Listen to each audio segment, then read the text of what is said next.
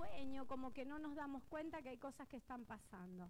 Estamos muy contentos porque mm, fuimos a Venado el lunes, no estuvimos acá en Buenos Aires en la reunión, fuimos a Venado, tuvimos una reunión espectacular, le mandamos saludos a los chicos, estuvo buenísimo, también vino gente nueva, la verdad que fue un tiempo espectacular, lo disfruté muchísimo, yo en lo personal fue de mucha bendición para mí. Los chicos un poco se nos asustaron algunos, ¿dónde está Ale?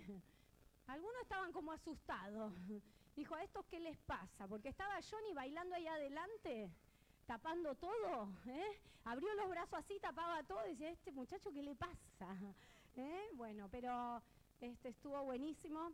Les contamos que disfrutamos de una libertad como la de recién, para la gente que por ahí es más nueva, o para la que todavía no entiende por qué bailamos, por qué disfrutamos, es porque tenemos nueva vida. Y porque le creemos todo al Señor y lo que no hemos visto hasta ahora lo vamos a ver, porque Dios ya está hecho en nosotros a través de Cristo. Falta solo el cumplimiento de los procesos y de los tiempos. Entonces por eso lo celebramos con anticipación, por la fe, porque ahora nosotros somos personas de fe, hijos de la fe.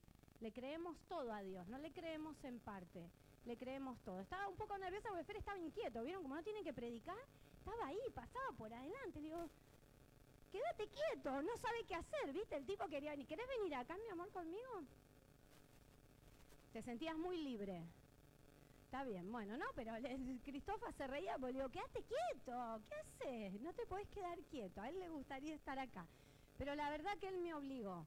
Pero también me obliga el Señor por esa misma palabra que compartió hoy yo acá cuando empezamos, porque fue todo un desafío para nosotras.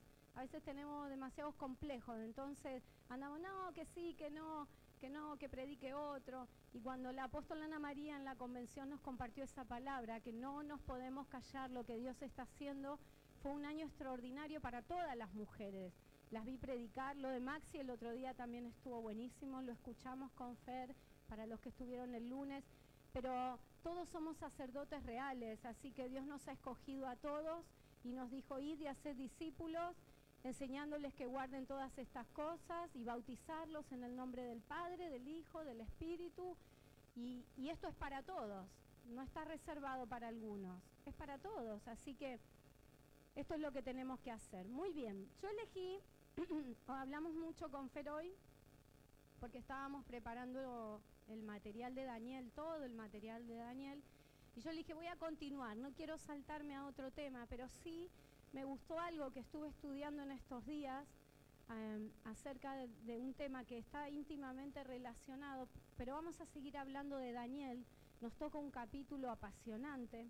No vamos a hacer el repaso, por ahí yo les voy a nombrar unas cosas.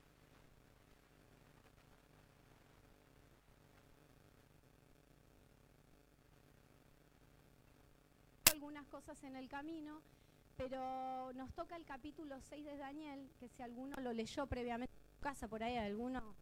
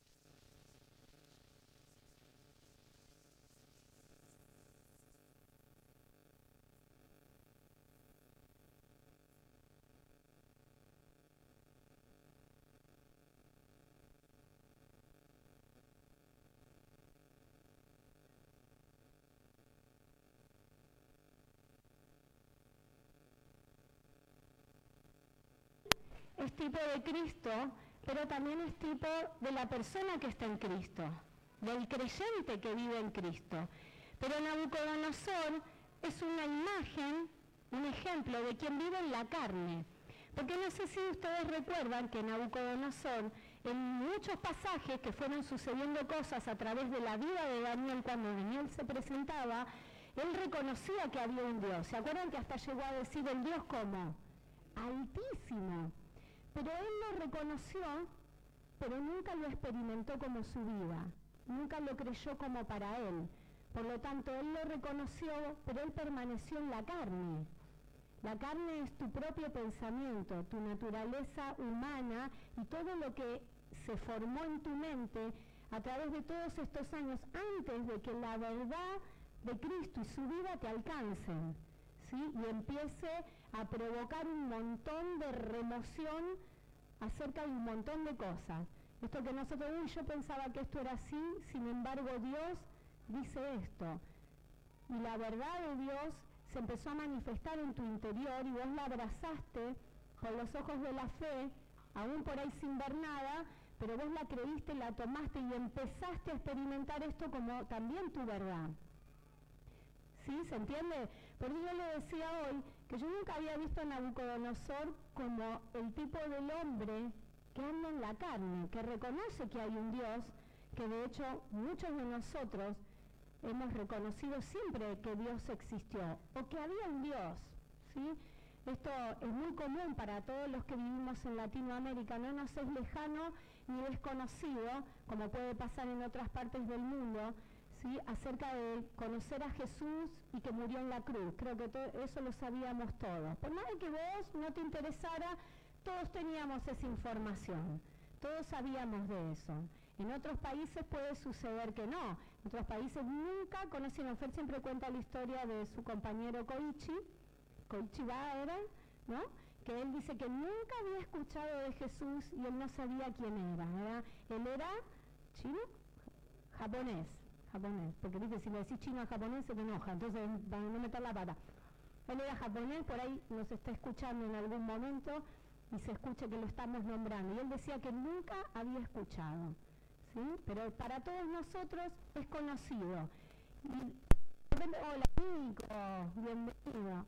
Y también lo reconocíamos o también lo teníamos ahí un poco como para reclamarle porque no lo teníamos en cuenta para nada, pero cuando nos pasaba algo le decíamos, uh, Dios, ¿por qué? ¿Por qué me dejaste? ¿Por qué me pasa esto a mí? ¿Sí? De alguna manera todos lo conocíamos, ¿está bien? Pero hay una manera diferente de conocerlo y esto es lo que nos enseña Daniel. Por eso Daniel es un libro de principios poderosos en el espíritu que si nosotros entendemos que eso ahora pasa en nosotros, nosotros somos también como Daniel, los que creemos y, vivimos en Cristo, vamos a tener las mismas experiencias o mayores, dijo el Señor. Jesús dijo mayores cosas, ¿sí? Así que si le tenías miedo al horno de fuego, dice que nosotros mayores cosas vamos a vivir y a experimentar. Pero bueno, vengo me tomo el mate.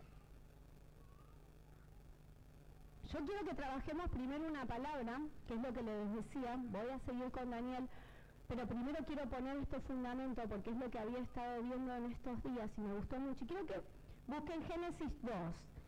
Parece que siempre volvemos al Génesis, pero la, la Biblia es un libro totalmente coherente, de principio a fin. El Génesis es el principio y el Apocalipsis la consumación de todo lo que se sembró en el Génesis, lo vemos concluido en el Apocalipsis. Así que es un libro coherente, de principio a fin, como dice que Dios es el mismo, vos vas a encontrar los mismos principios revelados y manifestados de distintas formas, pero de principio a fin siempre va a decir lo mismo, porque Dios es el mismo. ¿sí? Y lo que Dios estableció desde el primer día, como vamos a leer ahora, ¿sí? donde creó los cielos y la tierra, lo sostiene hasta el día de hoy. También eso, por eso nosotros estamos acá. Si Dios no lo sostuviera eso como una verdad eterna, nosotros por ahí ni siquiera estaríamos acá. Pero bueno, no me voy a meter ahí. Génesis 2 versículo 1 al 3 dice, este es el último día de la creación. ¿Se acuerdan que la creación tuvo cuántos días? En seis días, ¿sí? Y el último... Y la tierra, y todo el ejército de ellos.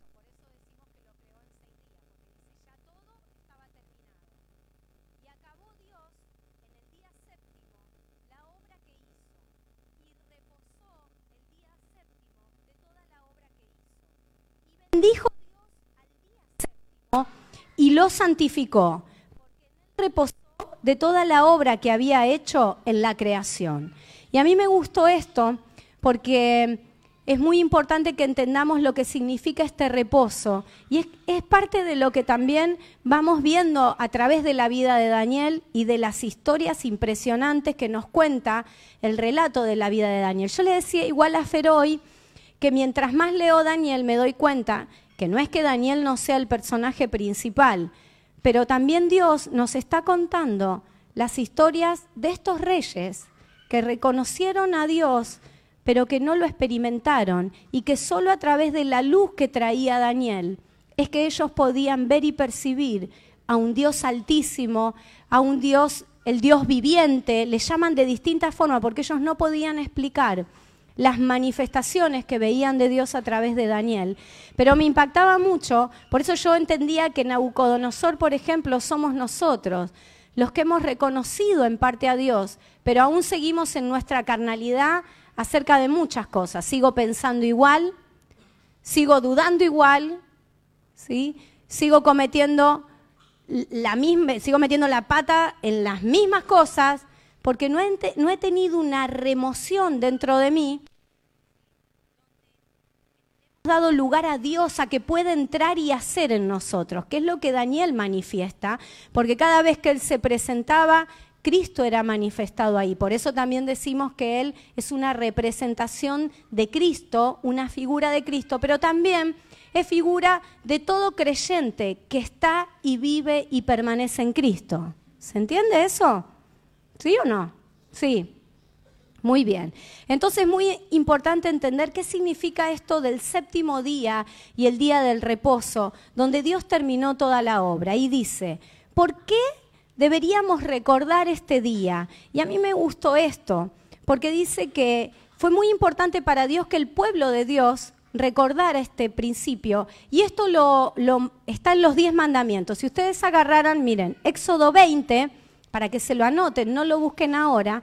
Éxodo 20 habla de los diez mandamientos que a través de la ley de Moisés Dios le, dio a su pueblo para que pudieran estar en comunión con Dios cumpliendo esos mandamientos. Y el cuarto mandamiento de todos estos, como algo muy importante, era guardar el día de reposo, como algo estricto, era algo estricto, a tal punto que dice que el que no guardaba ese día era muerto, lo mataban. ¿Se acuerdan que cuando, viene Jesús, ahora lo vamos a ver, se los voy a dar en una palabra para que lo registren, cuando viene Jesús a la tierra, bueno, me estoy adelantando, que él, él, él es el día del reposo porque Él es la vida verdadera, Él no guardaba el día del reposo porque Él era el Señor del reposo, ¿sí? Y entonces decía que lo querían apedrear, como Él no guardaba el día de reposo, hablando de Dios, y manifestando a Dios, él no respetaba esto. Era algo gravísimo. Pero me gustó este principio porque dice que Dios se lo impuso como un mandamiento, guardar este día, para que nunca se olvidaran del que, el que había hecho la obra era Dios. Que nunca se olvidaran que Dios había entrado en un reposo porque él había terminado la obra. Cuando Dios al séptimo día dice, yo voy a descansar porque todo es bueno en gran manera, y entonces Dios reposó, es porque había creado al hombre a imagen y semejanza de Dios, y listo y preparado para poseer su vida y manifestarla. Entonces dice que esto le trajo descanso a Dios porque él podía haber cumplido en el hombre su propósito. El hombre estaba preparado a imagen y semejanza de Dios para poder cumplir el propósito de Dios, que era manifestar y expresar la vida de Dios y gobernar en la tierra. Esto es lo que Dios ve en este día y descansa. Por lo tanto, el primer día del hombre es el reposo de Dios. Por lo tanto, el hombre fue creado para vivir en el descanso y en el reposo de Dios que es Cristo. Lo que pasa que todos sabemos que el hombre no consideró esto y la semilla que fue sembrada dentro del hombre fue otra, y no la de la vida, que estaba en el medio del huerto manifestado Cristo como el árbol de la vida, de lo que el hombre debía alimentarse. Entonces el hombre se corrompió y este plan de Dios se vio truncado hasta la venida de Cristo, donde todo fue consumado. ¿Está bien? Pero a mí me gustaba esto, qué principio tan poderoso, que hoy nosotros no necesitamos, y ahora se los voy a explicar con la palabra, no necesitamos dejar un día en el cual nosotros digamos este es el día del Señor, porque con la venida de Cristo a nuestras vidas, como espíritu vivificante, espíritu que a nuestro espíritu le da vida, ¿se entiende eso? Él es espíritu que le da vida a nuestro espíritu y lo resucita, y ahora poseemos su vida, nosotros podemos vivir cada día en ese reposo que es Cristo. Así como vemos la manifestación de Daniel. Daniel vivía, ellos destacaban y decían, Daniel, en Daniel hay un espíritu superior. ¿Se acuerdan que la Biblia contaba eso? Los relatos decían, en él reposa el espíritu de los dioses santos, dice uno de los capítulos. O sea que todos podían ver que algo superior gobernaba y manifestaba a Daniel. ¿Sí? Y esto era visible. Muy bien. Entonces, Dios considera que es importante que nosotros recordemos esto. ¿Cómo? Cada día.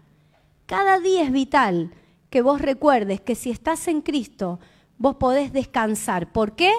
Porque Dios ya terminó la obra. Y si Dios descansa, yo puedo descansar. ¿Se entiende?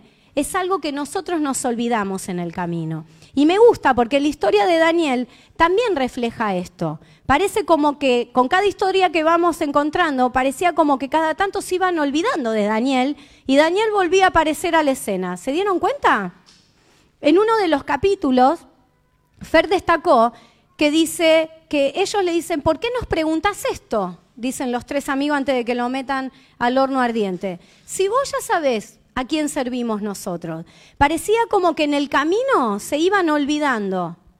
¿Se dan cuenta? Eso es lo que le pasa al hombre carnal, al que no recuerda cada día que Cristo está dentro suyo, que es tu vida y tu vivir. ¿Sí? Entonces vos te vas olvidando y de repente necesitas estos días donde vos necesitas que, que la luz otra vez venga a tu vida y vos recuerdes que hay un Dios altísimo, que hay una vida superior ahora en nosotros. Muy bien, no me quiero adelantar, ya les nombré dónde está para que lo sepan, porque es importante que vos sepas dónde en la Biblia dice, y era Éxodo 20, se los voy a leer yo, porque miren las indicaciones que dice el mandamiento del cuarto día. Acuérdate del día de reposo para santificarlo. Seis días trabajarás y harás toda la obra, mas el séptimo día es reposo para Jehová tu Dios. No hagas en él obra alguna. Tú, ni tu hijo, ni tu hija, ni tu siervo, ni tu criada, ni tu bestia, ni tu extranjero que está dentro de tus puertas. Guardar este día era hacer memoria de que Dios es quien hizo todas las cosas y requiere que solo disfrutemos de sus obras. Recordar que todo fue hecho. Y esto me gusta porque lo mismo lo vuelve Dios a repetir, ¿sí? en Levítico y en Número, recordar el día de reposo del Señor.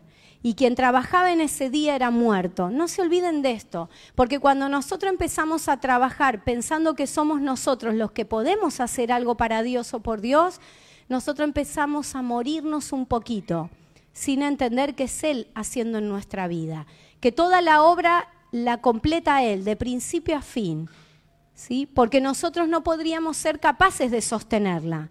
Nos pasaría esto que cuentan las historias de Daniel, que de repente nos olvidamos. Me gustó una de las historias, no sé si se acuerdan, que decía que cuando el rey vio, creo que eran los dedos que dibujaban en la pared, fueron los dedos donde volvió a llamar a quién. No. A los caldeos. Y Fer remarcó y dijo, volvió a lo que era conocido para él en su humana naturaleza. Ellos sabían que había un Daniel que tenía este don extraordinario de interpretar sueños, de ver cosas, de descifrar cosas que nadie podía descifrar ni ver. Pero pasado el tiempo, él volvió a lo mismo. ¿A cuántos de nosotros no nos ha pasado eso? Que hemos vuelto a cosas que en un momento habíamos desechado y que entendimos y dijimos, no, Señor, vos sos Dios. A más de uno nos pasa esto ¿eh? en el camino. Yo tengo muchos años recorridos. Así que no saben las veces que yo me he olvidado que Dios es Dios de mi vida y, y, que cuando Él me vino a sacar dijo, yo soy fiel para completar la obra de principio a fin, porque nunca dependió de mi fidelidad, yo soy imperfecta. En mi humana naturaleza yo hay cosas que no podría sostener con el tiempo, pero como Él es fiel y verdadero, Él lo va a hacer. Y Él siempre declaró que la obra fue terminada, de principio a fin. Y también cuenta la Biblia en, las partes donde explica la ley y todo lo que el pueblo de Dios tenía que hacer, dice que Dios le había instituido también tres fiestas solemnes y otras más. Hubo un tiempo que con, los líderes lo estudiamos. ¿Y saben por qué me gustó también descubrir esto? Porque dice que en esas fiestas lo que se celebraba era lo que Dios ya había cumplido, las obras hechas de Dios. Una era eh, recordar... Em, hacer un sacrificio y recordar que Cristo ya fue inmolado, el cordero inmolado. Eso significa que Cristo fue entregado antes de que el mundo viniese a existencia. Todo lo que sucedió sucedió en la preexistencia de Dios. Dios es anterior a este mundo, no sé si sabían, por eso Él lo creó todo lo que él hizo es anterior. No sé que estoy hablando cosas difíciles, no sé por qué me metí en esto. Pero todo lo que Dios les mandó a celebrar era la obra terminada de Dios. Les mandó a celebrar una fiesta que se llamaba, mm, bueno, no me acuerdo, una, claro, que era cuando Dios los sacó de Egipto, que significa la salvación que Dios ya nos dio. Dios les estaba haciendo ver, con recordar eso y celebrarlo, que Dios un día los iba a salvar que Dios iba a mandar a su Hijo a morir por nosotros para salvarnos, así como los sacó de Egipto y los trajo a la tierra prometida, que era la vida nueva en Cristo, Dios les hizo festejar con anticipación que esta obra ya estaba terminada en Cristo, aunque ellos todavía no la habían vivido, no lo estaban experimentando. Y había otras fiestas más que todas representaban la obra terminada de Dios. Por eso nosotros, yo siempre les digo, cuando nosotros oramos acá, y yo les digo, porque uno viene lleno de cosas, de preocupaciones, de cómo fue tu día. Por ejemplo, Dani decía, uy, estoy con la presión más o menos. Eh, Anto supuestamente Anto no iba a venir, se iba a quedar en el hospital con Lulú. A último momento subió un guardia y le dijo, vos no te podés quedar. Entonces uno viene con todas esas cosas, ¿sí? Y bueno, conozco eso y todos habrán venido con algo encima, ¿sí? Y uno dice, vamos a orar, vamos a entregarle todas nuestras cargas porque el Señor también está ahí y vamos a celebrarlo. Y yo le digo, gócense, sean libres, disfruten, porque Cristo ya nos libró de todo eso, aunque nosotros todavía no lo hayamos visto manifestado en la realidad, pero en el ámbito del Espíritu, Él ya terminó la obra. O sea que todo lo que a vos te está aconteciendo y todo lo que va a acontecer ya estuvo en Dios en algún momento y Dios ya resolvió todo. Lo único que vos estás haciendo es viviendo la experiencia para que como Daniel vos puedas manifestar que este Cristo está vivo y es real. Y todos digan, ellos tienen en su interior al Dios viviente. Y hay un espíritu superior en ellos, algo hay en ellos, por lo cual pueden venir a este lugar y celebrar.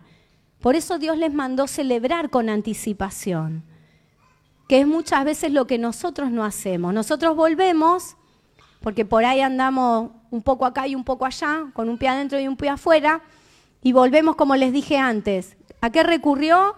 A los caldeos. ¿Quién me va a sacar de esto? Dijo, ¿quién me puede revelar este sueño? ¿Quién me puede decir lo que esa mano quiere decir? Manden a traer los caldeos. Nosotros volvemos a, a las mismas cosas. Muchas veces es porque todavía hay mucha carne en nuestro interior que nos está gobernando. Muy bien, ¿qué deberíamos hacer? Porque para mí siempre que, que, yo puedo encontrar que Dios me está hablando de alguna cosa, yo siempre digo, Señor, ¿y entonces cómo hago para salir de esto? Porque si acá alguno puede identificar que esto le pasa, ¿cómo hago yo para poder salir de esta posición y de este lugar? Porque hoy me doy cuenta Hoy tengo luz que a mí me pasa esto. Pero ¿cómo hago para salir? Y el otro día en la casa iglesia, cuando nos reunimos, casa de ellos, de, de Nico, aunque Nico no estaba, pero hermosa tu casa, la disfrutamos, la Oli también Dijo, vino fascinada. Mamá tenía un tobogán, dijo. Así que quiere uno como ese para ella. Y vimos esta palabra, Juan 15, una palabra extraordinaria, les mandé como lección, como tarea para la casa que la lean. Juan 15 dice esto, permaneced en mí, del 4 al 5 voy a leer, pero la pueden leer toda después, ustedes, porque es extraordinaria. Hay un misterio escondido poderoso en esta palabra que todos nosotros necesitamos de velar, por ahí hoy, en esta noche.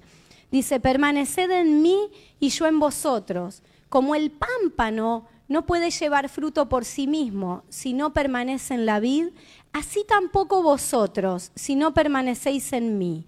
Yo soy la vid. Esto lo está diciendo Jesús. Vosotros los pámpanos, los pámpanos son las ramas. ¿Está bien? Para el que no sabía.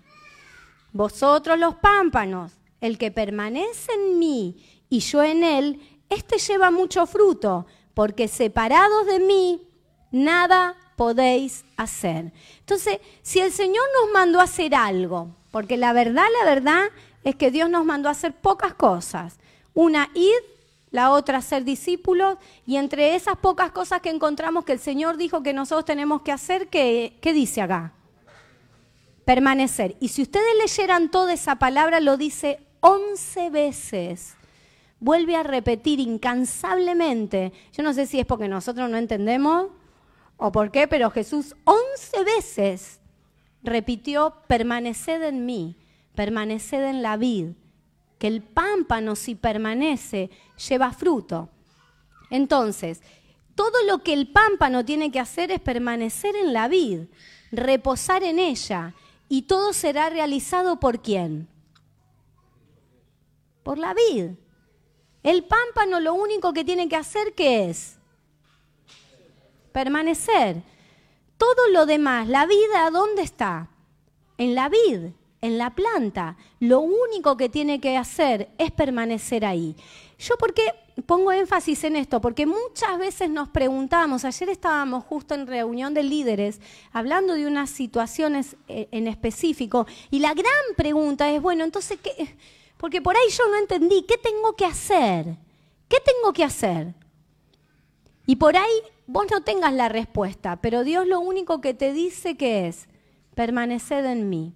Y esto es lo mismo que les decía antes, de la persona que permanece en Cristo, es la persona que vive en Cristo y que no anda conforme a los deseos de la carne, que puede permanecer en lo que Dios le dijo, en lo que Dios prometió y también en lo que Dios ya cumplió como algo hecho, aunque todavía no lo vea. Porque acá dice bien claro, si, si el pámpano permanece agarrado a la vid, ¿qué va a suceder? Va a dar fruto, va a dar fruto. Lo que pasa que tal vez muchas veces como lo conocido para nosotros es querer hacer algo, ¿sí? Bueno, ¿qué, bueno, entonces hoy voy a orar más mañana no sé, voy a, no sé, voy a reunirme con dos o tres y, voy, y voy a compartir de Dios, porque entonces Dios me va a bendecir. Y pensamos que esa es la manera, y lo peor de todo, que al hacerlo independientemente de la vid, vos lo vas a poder hacer por un tiempo. Es como una rama que vos la cortás. Viste que vos la cortás hoy, te la llevas a tu casa y puede durar un día, dos, tres como mucho, pero después ya va a empezar a mostrar que se secó. Esto es lo mismo cuando hacemos las cosas en nuestro esfuerzo, pensando que de alguna manera yo puedo conseguir algo, que Dios me dé algo. Y lo triste en todo esto es que no hemos entendido que Dios ya nos lo ha dado todo. Y lo único que nosotros tenemos que hacer es permanecer en esa verdad, para que esa verdad sea manifiesta, primero para mí y después para todo el mundo. Y ahora lo vamos a ver en la vida de Daniel. Mateo 12, del 7 al 8 dice, esto hablando del día del reposo que les dije antes, que ya la nombré esta palabra, dice, y si supieses qué significa misericordia quiero y no sacrificio, acá está explicando el Señor lo que quiere. ¿Sí? Para los que se preguntan, bueno, sí, pues yo se lo pregunté varias veces, ¿qué querés Dios? Si vos me decís, sería más fácil. Y, viste, yo me imaginaba a Dios, después cuando me di cuenta me imaginé a Dios diciendo, pues te lo dije un montón de veces, la, la que no entiende sos vos. o la que no lee bien sos vos. Entonces dice, Jesús está diciendo estas palabras. Y si supieses qué significan, misericordia quiero y no sacrificio, no condenarías a los inocentes, porque el Hijo del Hombre es Señor del día de reposo. Acá está diciendo lo mismo que dice la palabra de la vid, de Juan 15. Yo no necesito que vos hagas nada, porque todo lo que vos podés hacer es humano, pero todo lo que a mí me permitas hacer en tu vida, eso es lo que es divino y proviene de mi vida. O sea que lo único que necesitamos hacer es permanecer en la vid y permitir que Él haga en nosotros. Y nosotros vamos a encontrar que en eso podemos descansar. Porque esto es lo que Dios quiere que descansemos de nuestras obras, porque nuestras obras nunca van a alcanzar para poder obtener lo que Dios nos quiere dar. Solo es Él el que desea dártelas. Lo que pasa que nosotros muchas veces no descansamos. No descansamos en que Él las puede hacer. Nosotros queremos intentar hacer algo. ¿sí? Entonces, el día de reposo era el primer día de la semana. Me gustó este dato para los que le gustan tener esta información. Porque este mismo día de reposo es el primer día que resucitó Cristo. Dice que Cristo, Jesús, resucitó al primer día de la semana. ¿Sí? Por eso también se les mandaba guardar el primer día, que era el día de reposo, porque Cristo iba a resucitar al tercer día y ese tercer día es el primer día y también es el primer día donde nosotros recibimos vida. ¿Está bien? Por esto es que nosotros no tenemos que guardar este ritual del sábado del Antiguo Testamento, porque por medio de la resurrección del Señor nos engendró en vida nueva, haciendo posible el pleno disfrute de la realidad del sábado, que es Cristo. Nosotros no necesitamos un día en especial. De hecho, vos tampoco necesitas, o tampoco debería ser, para no decir necesitas, debería ser este el único día donde vos tenés comunión con Dios. Eso no puede ser real. Es como decir, yo respiro una vez sola a la semana y como una sola vez a la semana. Si tenés vida, una vida natural, yo creería que todos los que estamos acá respiramos todos los días, aun cuando dormimos, y comemos todos los días, porque tenemos vida. Entonces necesitamos eso. Es lo mismo que en la vida espiritual. Por lo tanto, todos los días deberíamos guardar el principio del sábado. ¿Se acuerdan cuál era el principio del sábado? Recordar qué. Recordar que el Señor es quien lo hace todo. Yo me pregunté, cuando leí esto, leía esto del sábado, del primer día, del día de reposo, decía, Señor, por ahí yo, si bien el Señor es Señor de mi vida y todos los días busco andar en Cristo, es verdad que por ahí no todos los días recuerdo que tu obra está terminada. Y esto es lo que yo me planteaba y era lo que quería compartir con ustedes también antes de entrar en la historia extraordinaria de Daniel 6 que a muchos les gusta, porque es verdad que por ahí no todos los días recordamos esto. ¿sí? Por eso Dios lo, lo enseñó como un mandamiento vital. ¿Por qué? Porque el que no lo guardaba, ¿qué pasaba? Por lo tanto, si yo no lo recuerdo todos los días, ¿qué puede estar pasando en mi interior? Que me muera. De la misma manera que en el viejo pacto y bajo la ley, el que no guardaba este día había que apedrearlo y matarlo. Entonces yo experimento muerte en mi interior si cada día no recuerdo que el Cristo que ahora vino dentro mío es una obra terminada y que solo yo tengo que reposar en esa verdad y en esa obra terminada para verlo en mí manifestado, ¿sí? Y cada día más, tener esta experiencia cada día más real. El problema es que yo no recuerdo que su obra está terminada. Y por ahí cada día mis oraciones es, Señor, ¿lo harás o no lo harás? ¿Será que esto puede suceder o no? Y me sigo preguntando cosas que Dios ya respondió cosas que Dios ya las dio como hechas y que por ahí, por mi carne, mis dudas, mi carnalidad, mis pensamientos, yo sigo pensando si será de Dios o no será de Dios. ¿Será que Dios me lo quiere, me está hablando o no me está hablando? Y sigo pensando cosas y sigo teniendo cada día, en vez de recordar esta verdad, oraciones que no tienen sentido, porque tal vez le estoy pidiendo cosas a Dios que Dios ya me las ha dado en Cristo. Y como no tengo una revelación de esta verdad, no tengo la capacidad de celebrarlas por anticipado para verlas manifestadas en mi vida como algo real. Por eso me encantó sacarle esta historia a Fer de Daniel 6 y compartírsela yo, porque él tenía unas ganas de predicar de la fosa de los leones, no se dan una idea. Pero dije, voy a seguir con Daniel y voy a predicar de la fosa de los leones. Porque miren, vamos a leer juntos la historia, porque toda esta introducción que yo les hice del reposo es lo que vamos a comprobar ahora acá con la historia de Daniel capítulo 6.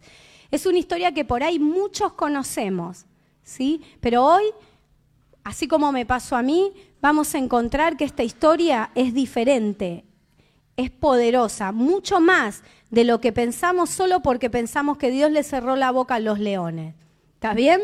Porque ya eso sería algo impresionante, pero hay mucho más en esto.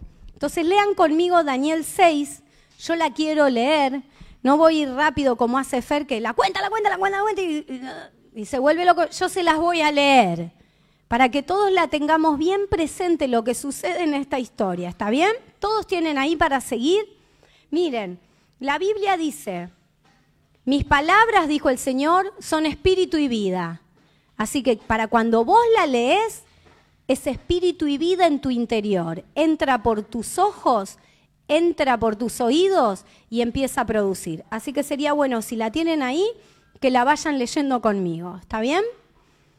Dice, pareció bien a Darío, ya no estaba más Nabucodonosor y se acuerdan que en el capítulo 5, no sé si lo recuerdan, Belsasar, Dios lo liquidó porque traía el mismo espíritu del Padre de querer engrandecerse él. Y hizo algo muy malo, Belsasar.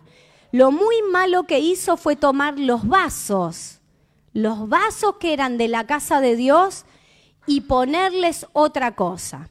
Y esto es lo muy malo que nos puede pasar a nosotros, como en la historia de Daniel 5, porque los vasos, los vasos que él hizo traer, son las vidas de todos nosotros. Por eso Pablo va a decir que nosotros somos vasos de barro que contenemos un tesoro poderoso. Porque nosotros somos vasos que fuimos llamados para la casa de Dios, para hacer casa de Dios y que en nuestro vaso se derrame el tesoro que es Cristo. Entonces este rey que sucedió a Nabucodonosor, que era su hijo o su nieto, dicen algunos escritos, que aunque él decía mi padre Nabucodonosor, parece que era el nieto, dice que él hizo traer esos vasos. Saben que su padre nunca deshonró estas cosas, pero él que traía el espíritu de querer engrandecerse, ¿sí? Él hizo esto y entonces Dios escribió y le mostró que él iba a ser borrado y Dios lo liquidó. Termina el capítulo 5 diciendo que este Belsasar murió, Dios lo liquidó. Entonces lo sucede otro rey que es este rey Darío. ¿Está bien? Entonces dice, pareció bien a Darío constituir sobre el reino 120 sátrapas que gobernasen en todo el reino, y sobre ellos tres gobernadores de los cuales Daniel era uno, a quien estos sátrapas diesen cuenta para que el reino fuese perjudicado.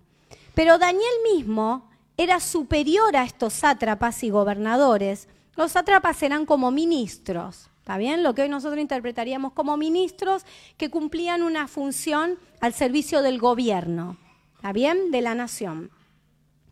Pero Daniel mismo era superior a estos sátrapas y gobernadores estos sátrapas y gobernadores, porque había en él un espíritu superior y él pensó en ponerlo sobre todo el reino.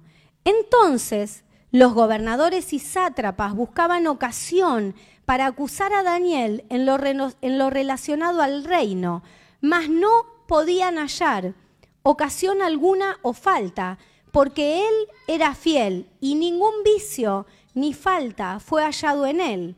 Entonces dijeron aquellos hombres, no hallaremos contra este Daniel ocasión alguna para acusarle, si no la hallamos contra él en relación con la ley de su Dios. Si pueden remarcar, remarquen eso que después lo vamos a ver. Entonces estos gobernadores y sátrapas se juntaron delante del rey y le dijeron así, Rey Darío para siempre vive, ese era el saludo, parece High Hitler, ¿eh? Rey Darío para siempre vive. Todos los gobernadores del reino, magistrados, sátrapas, príncipes y capitanes han acordado por consejo que promulgues un edicto real y lo confirmes, que cualquiera que en el espacio de 30 días demande petición de cualquier dios u hombre fuera de ti, o rey, sea echado en el foso de los leones. Cuando dice demande petición, está diciendo cualquiera que honre o le esté pidiendo a otro que piense que es superior a vos, que sos el rey, que para siempre vive, dijeron, ¿sí? que sea echado en el foso de los leones. ¿Está bien hasta acá? Ahora, oh rey, confirme el edicto y fírmalo para que no pueda ser revocado conforme a la ley de Medi de Persia, la cual no puede ser abrogada. abrogada. dice que una vez que el rey dictaminaba una ley, no se podía invalidar. Esa ley no podía el rey levantarse y decir, bueno, no, no, esto no, no la vamos a cumplir, esto yo lo perdono, que salga. No, lo que él había dicho y firmado y puesto su sello, eso no podía ser invalidado, había que cumplirlo. Firmó pues el rey Darío el edicto y la prohibición. Cuando Daniel supo que el edicto había sido firmado, entró en su casa y abiertas las ventanas de su cámara que daban hacia Jerusalén, se arrodillaba tres veces al día y oraba y daba gracias delante de su Dios como lo solía hacer antes. Entonces se juntaron aquellos hombres y hallaron a Daniel orando y rogando en presencia de su Dios. Ahí le sacaron una foto, ¿vieron? Hoy se le sacaría una foto. Tic. ¿Viste? Hoy no le sacan foto a todo. Mira, mira lo que está haciendo. Ahí tenía, le hicieron una selfie a Daniel. Tic. Fueron luego ante el rey y le hablaron del edicto real. ¿No has confirmado, edicto, que cualquiera que en el espacio de 30 días pida a cualquier dios u hombre fuera de ti, oh rey, sea echado en el foso de los leones? Respondió el rey diciendo, verdad es, conforme a la ley de Media y de Persia, la cual no puede ser abrogada. Entonces respondieron y dijeron delante del rey Daniel, y le mostraron la foto, que es de los hijos de los cautivos de Judá, no te respeta a ti, oh rey, ni acata el edicto que firmaste, sino que tres veces al día hace su petición. O sea que lo siguieron. Fueron a la mañana, fueron a la tarde y fueron a la noche y le sacaron la foto y dijeron, está orando las tres veces que ellos acostumbran orar. Cuando el rey oyó el asunto, le pesó en gran manera y resolvió librar a Daniel y hasta la puesta del sol trabajó para librarle. Impresionante. El rey no quería cumplir esto, pero había quedado atado a sus palabras. Sus palabras lo ataron y lo condicionaron. ¿Está bien? Retengan eso. Pero aquellos hombres rodearon al rey y le dijeron, sepas, oh rey, que es ley de Medi de Persia que ningún edicto u ordenanza que el rey confirme puede ser abrogado. Le estaban recordando al rey para que no se olvidara. Entonces el rey mandó y trajeron a Daniel y le echaron en el foso de los leones. Y el rey dijo a Daniel, el Dios tuyo, a quien tú continuamente sirves, me encantó esto, porque aunque él oraba tres veces, dice que el rey Darío sabía que lo servía continuamente, ¿sí? Él te libre. Y fue traído una piedra y puesta sobre la puerta del foso, la cual selló el rey con su anillo y con el anillo de los príncipes, para que el acuerdo acerca de Daniel no se alterase. Luego el rey se fue a su palacio y se acostó en ayuno ni instrumento de música fueron traídos delante del rey, y se le fue el sueño. El rey no pudo dormir en toda la noche por lo que había pasado con Daniel. Y el rey pues se levantó muy de mañana y fue apresuradamente al foso de los leones y acercándose al foso, llamó a voces a Daniel con voz triste y le dijo, Daniel, siervo del Dios viviente, el rey tenía más fe que cualquiera de nosotros. Siervo del Dios viviente, el Dios tuyo, a quien tú continuamente sirves, ¿te ha podido librar de los leones? Miren si esto no es fe. Entonces Daniel respondió al rey, oh rey, vive para siempre. Mi Dios envió su ángel, el cual cerró la boca de los leones, para que no me hiciesen daño, porque ante él fui hallado inocente, y aunque delante de ti, oh rey, yo no he hecho nada malo. Entonces se alegró el rey en gran manera a causa de él, y mandó sacar a Daniel del foso, y fue Daniel sacado del foso, y ninguna lesión se halló en él, porque había confiado en su Dios. Y dio orden al rey, y fueron traídos aquellos hombres que habían acusado a Daniel, y fueron echados en el foso de los leones ellos, sus hijos, y sus mujeres, y aún no habían llegado al fondo del foso cuando los leones se apoderaron de ellos y quebraron todos sus huesos. Entonces, ya estamos terminando, el rey Darío escribió a todos los pueblos, naciones y lenguas que habitaban en toda la tierra, paz o sea multiplicada. De parte mía es puesta esta ordenanza, que en todo el dominio de mi reino todos teman y tiemblen, ya no era que lo honren solamente, teman y tiemblen ante la presencia del Dios de Daniel, porque Él es el Dios viviente y permanece por todos los siglos, y su reino no será jamás destruido, y su dominio perdurará hasta el fin. Él salva y libra y hace señales y maravillas en el cielo y en la tierra. Él ha librado a Daniel del poder de los leones. Y este Daniel prosperó durante el reinado de Darío y durante el reinado de Ciro el persa. Muy bien, no me digan que no es impresionante la historia del foso de los leones que le robé a Fer para predicar yo. Sí, creo que este es como un león rugiente en este momento. Pero miren, Vamos a empezar por partes los principios que yo tomé de esta historia, porque ya es apasionante la historia, ya que Dios cierre la boca de los leones, es algo que a más de uno nos gustaría ver. Nosotros tuvimos una experiencia real acá, en nuestras vidas, ¿no? Con Fer, con, con la vida de Johnny, porque hubo un momento que nosotros le declaramos esta palabra y nosotros la vimos cumplida.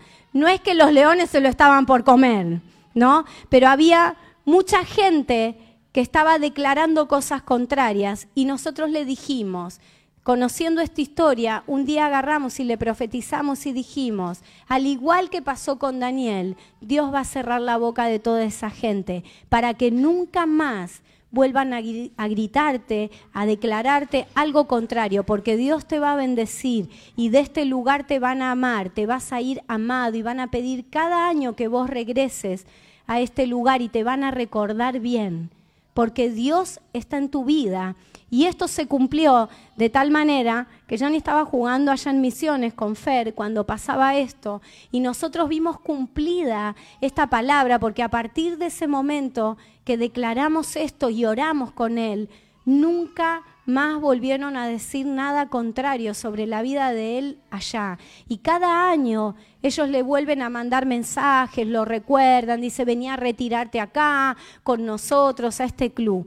Así que para nosotros hizo real esto que sucedió con Daniel. Pero hoy, cuando yo leía, además de esto tan impresionante, que es todo lo que Dios puede hacer, es que descubría cosas em, superiores a esto que nosotros ya conocíamos, como que Dios puede cerrar la boca de cualquiera, ¿sí? como cerró la boca de estos leones. Y miren lo que descubríamos, que Ferme leía este pasaje y quiero que lo busquen conmigo, porque acá sucede algo tremendo. Dice que Daniel, cuando conoció el edicto con el cual engañaron al rey para darle ocasión a Daniel de que cayera, dice que Daniel se fue a su casa, abrió las ventanas y oró a su Dios, como hacía siempre.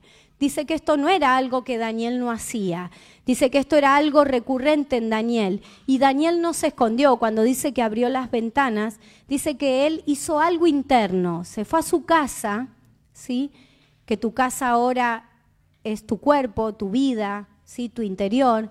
Dice que fue a su casa, pero abrió las ventanas porque esto no le fue oculto para nadie, ¿sí? Y él siguió creyendo y declarando y orando a Dios por las verdades que Dios ya había declarado. Entonces quiero que me acompañen a esta profecía de Jeremías, que está en Jeremías 25, del 11 al 14, que si uno lo busca en la Biblia, son, creo que son tres libros anteriores a Daniel, dice que este Jeremías, que fue un profeta escogido por Dios, habló de este tiempo.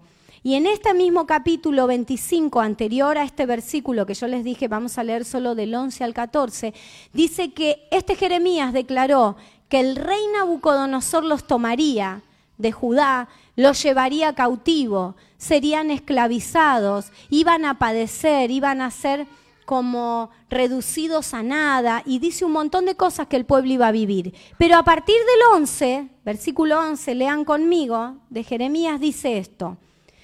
Toda esta, lo nombra y todo, ¿eh? habla de Nabucodonosor, después léanlo. Dice, toda esta tierra será puesta en ruinas y en espanto, y servirán estas naciones al rey de Babilonia 70 años.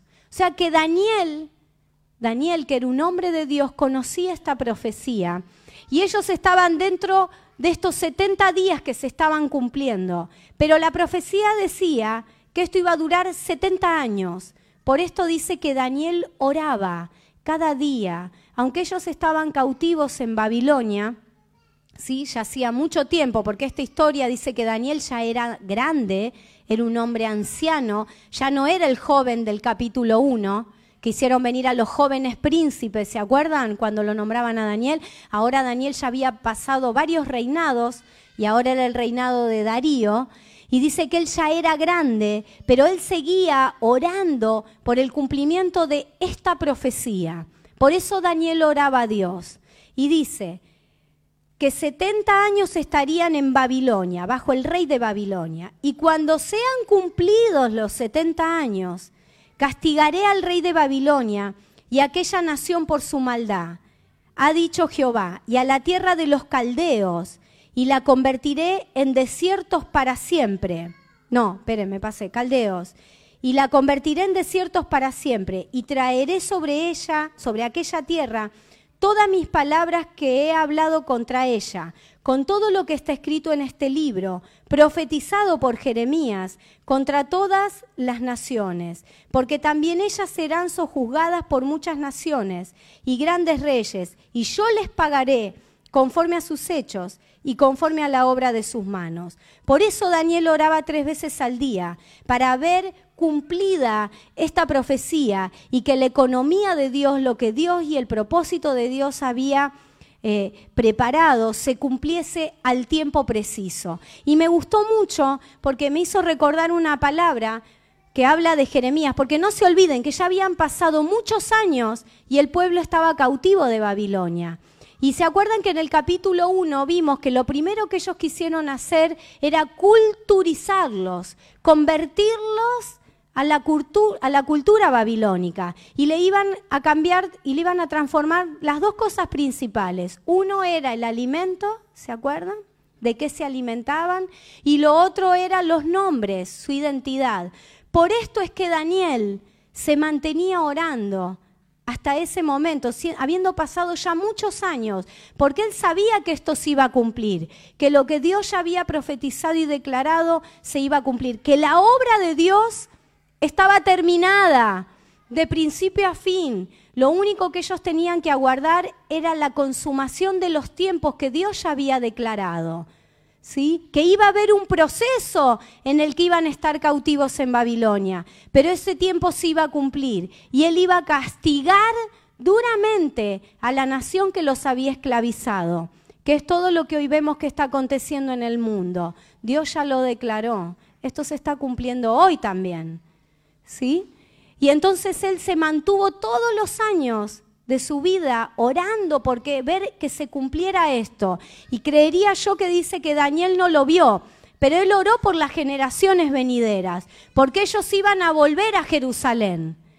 Y Dios les había prometido devolverlos a Jerusalén, restaurar la tierra y reinar en esa tierra. Entonces, me gustó, me recordé esta palabra y la busqué Lucas 18:8, Jesús, hablando de los tiempos que iban a venir y de las aflicciones que íbamos a tener en este mundo, él agarra y dice, Lucas 18:8 dice, os digo que pronto les hará justicia, pero cuando venga el Hijo del Hombre, hallará fe en la tierra.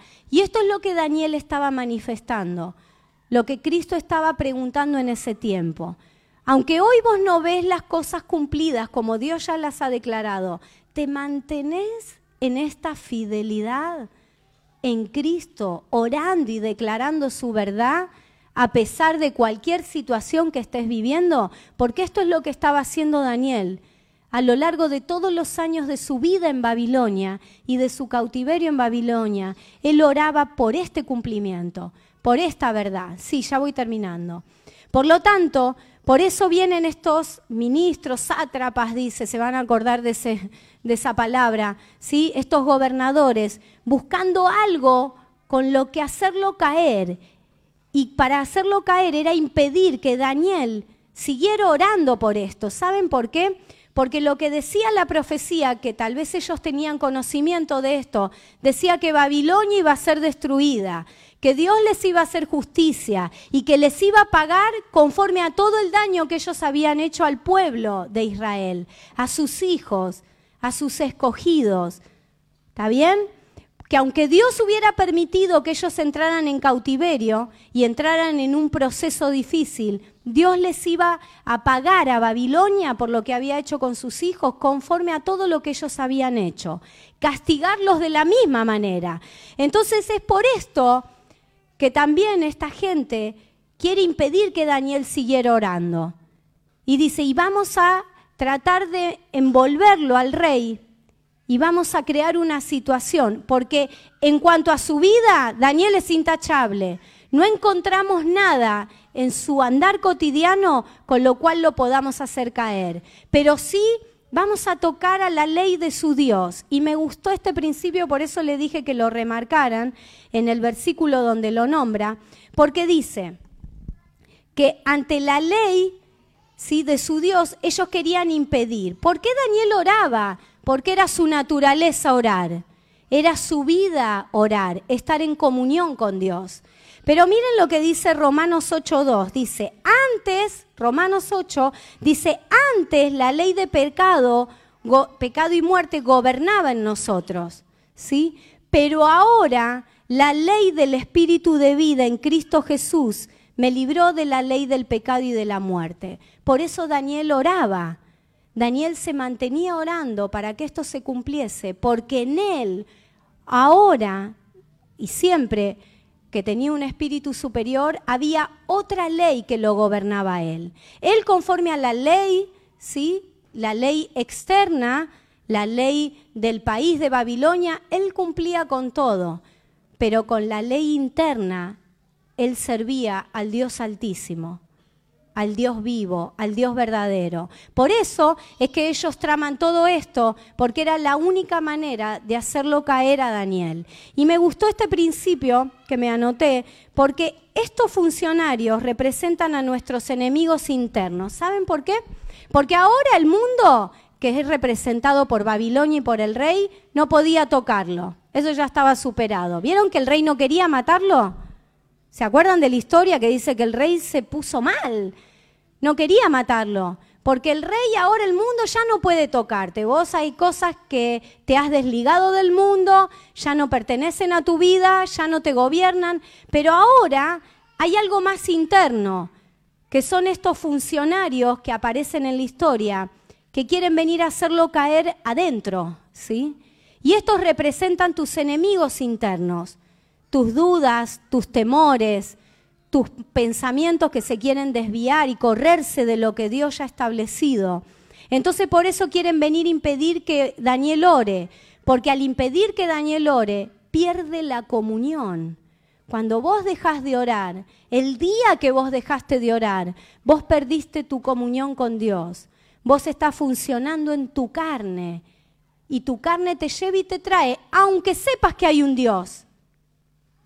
Aunque sepas que hay un Dios que está por encima de todo, pero vos dejaste de orar, perdiste tu comunión con Dios y ahora te gobierna otra ley, la ley de pecado y de muerte, y lleva tu vida para otro lado. Entonces por eso ellos querían cortar esta comunión que Daniel tenía con el Dios vivo. Entonces miren lo que sucede, que es espectacular, que me gustó. Dice que primero hubo, ¿se acuerdan que primero a Daniel se le presentó como un horno ardiente de fuego? ¿Qué, qué hizo con los amigos de Daniel? ¿Cortó qué? Las ataduras a qué? Al mundo, al sistema. Y que cuando ellos fueron metidos en el horno, sus ataduras del sistema, dice que ellos ya estaban libres, se paseaban libres, estaban sueltos. ¿Está bien? Eso fue lo primero que conocimos, que sucedió así como una historia impresionante. Eso pasó primero, pero ahora eh, se presenta una fosa de leones, ¿sí? Que están dispuestos a comer, ¿sí? Pero a Daniel, ¿por qué no lo comieron? Y yo quiero que ustedes retengan esto. Daniel no fue comido por estos leones porque Daniel andaba en el espíritu, él no andaba en la carne. Daniel vivía en este espíritu superior. Por lo tanto, a él lo tiraron a la fosa de los leones. Y dice, pero Dios me libró, cerró la boca de los leones para que no me comiesen. ¿Saben por qué? Porque dice que él no andaba en la carne. Y miren, y yo veía esto, antes de que me vaya de tema, yo veía esto, si vos en este momento tenés la sensación, la percepción de que estás, te están echando en las fosas de los leones, es para que compruebes lo que dice la palabra. Y la palabra dice que ya no andamos en la carne, sino que andamos en el Espíritu, que tenemos nueva vida. Romanos 6.6 dice que nuestra, dice, sabiendo esto, que nuestra vieja naturaleza fue crucificada en la cruz.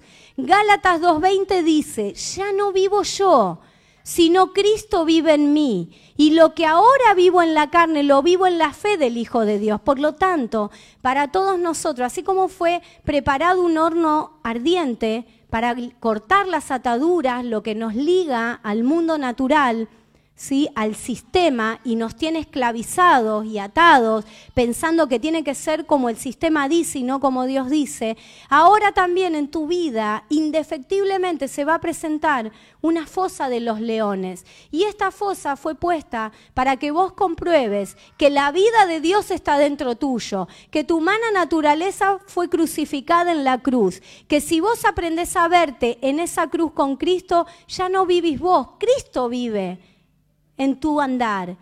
¿sí? Dice la palabra, en Él vivimos y nos movemos y somos. Entonces, hay un or, hay una fosa de leones probablemente esperándote, pero es para que vos mismos compruebes que ya no vivís vos, que Cristo vive dentro tuyo y que esto es real. Por eso a Daniel no se lo comieron, por eso Dios no impidió que lo tiraran, pero sí a Daniel no se lo comieron y él comprobó que su humana naturaleza ya no vivía en él. Él andaba en el espíritu y no andaba en la carne. Y cuenta la historia que a él no se lo comieron, pero que apenas empezaron a tirar aquellos que lo acusaron y a toda su familia, dice que no estaban terminando de caer en el pozo.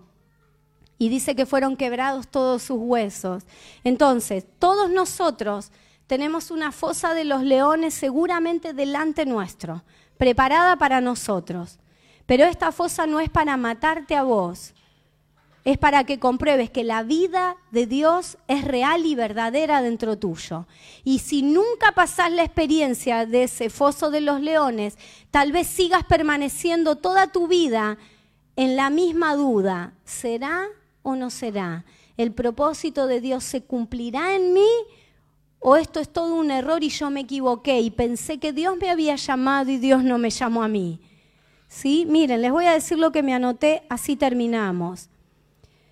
El horno está puesto para, es un tipo de la cruz, para que sepas que en la cruz tu humana naturaleza murió y ahora Cristo vive, tenés nueva vida, que no tiene poder sobre tu vida, porque ya no vivís vos, Gálatas 2.20 que tal vez nadie pueda librarte de la fosa de los leones, que significa el, el, proceso que tengas que vivir. ¿Vieron que el rey dice que pasa todo el día tratando de salvarlo a Daniel? Dice que Darío estuvo todo el día tratando de ver cómo podía hacer para que no lo tiraran a la fosa de los leones.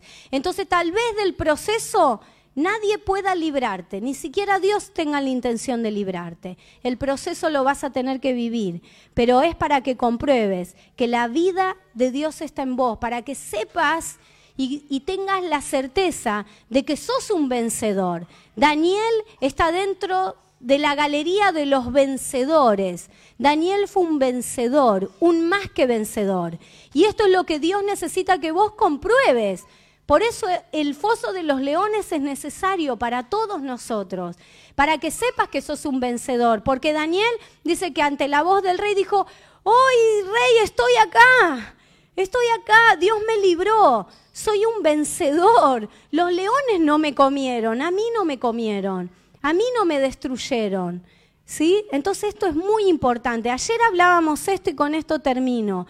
Si estamos hablando de que somos más que vencedores, tenemos que saber y entender que entonces hubo algún tipo de guerra, algún tipo de enfrentamiento, dos, dos bandos que se enfrentan, algo está pasando para que nosotros podamos declarar que somos vencedores. Tenemos que suponer que si Dios nos llama más que vencedores por medio de Cristo, es porque anterior a eso hubo una batalla, hubo una guerra, algo se estaba enfrentando, algo se estaban, estaban en guerra, eran contrarios y vos saliste vencedor. Por eso es que va a ser necesaria para todos nosotros una fosa de los leones. Va a ser muy necesaria y espero que recuerdes esta vida de Daniel, que es tu misma vida, porque ahora en vos reposa el espíritu del Dios viviente, como declararon, como declaró el rey Darío, el rey Darío. El Espíritu Santo del Dios viviente reposa en Daniel. Y esto es lo que yo quiero que vos recuerdes, porque por ahí mañana la fosa de los leones esté delante tuyo.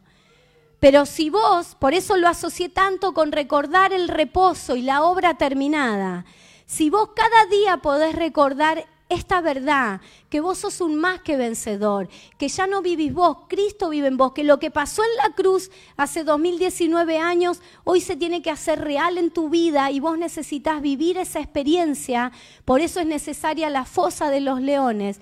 Vos vas a levantarte, vas a salir de ahí al siguiente día, como le pasó a Daniel, y vas a decir, a mí no me comieron, yo soy un vencedor, soy un más que vencedor, porque Dios me libró de esto y me librará de todo lo que viene también, porque en la vida nueva que he recibido, yo estoy preparado para vencer. A mí no me va a liquidar, está puesto ahí para que yo compruebe. Y me gustó el final de la historia, porque no solo lo comprobó Daniel, o sea que primero va a ser para vos.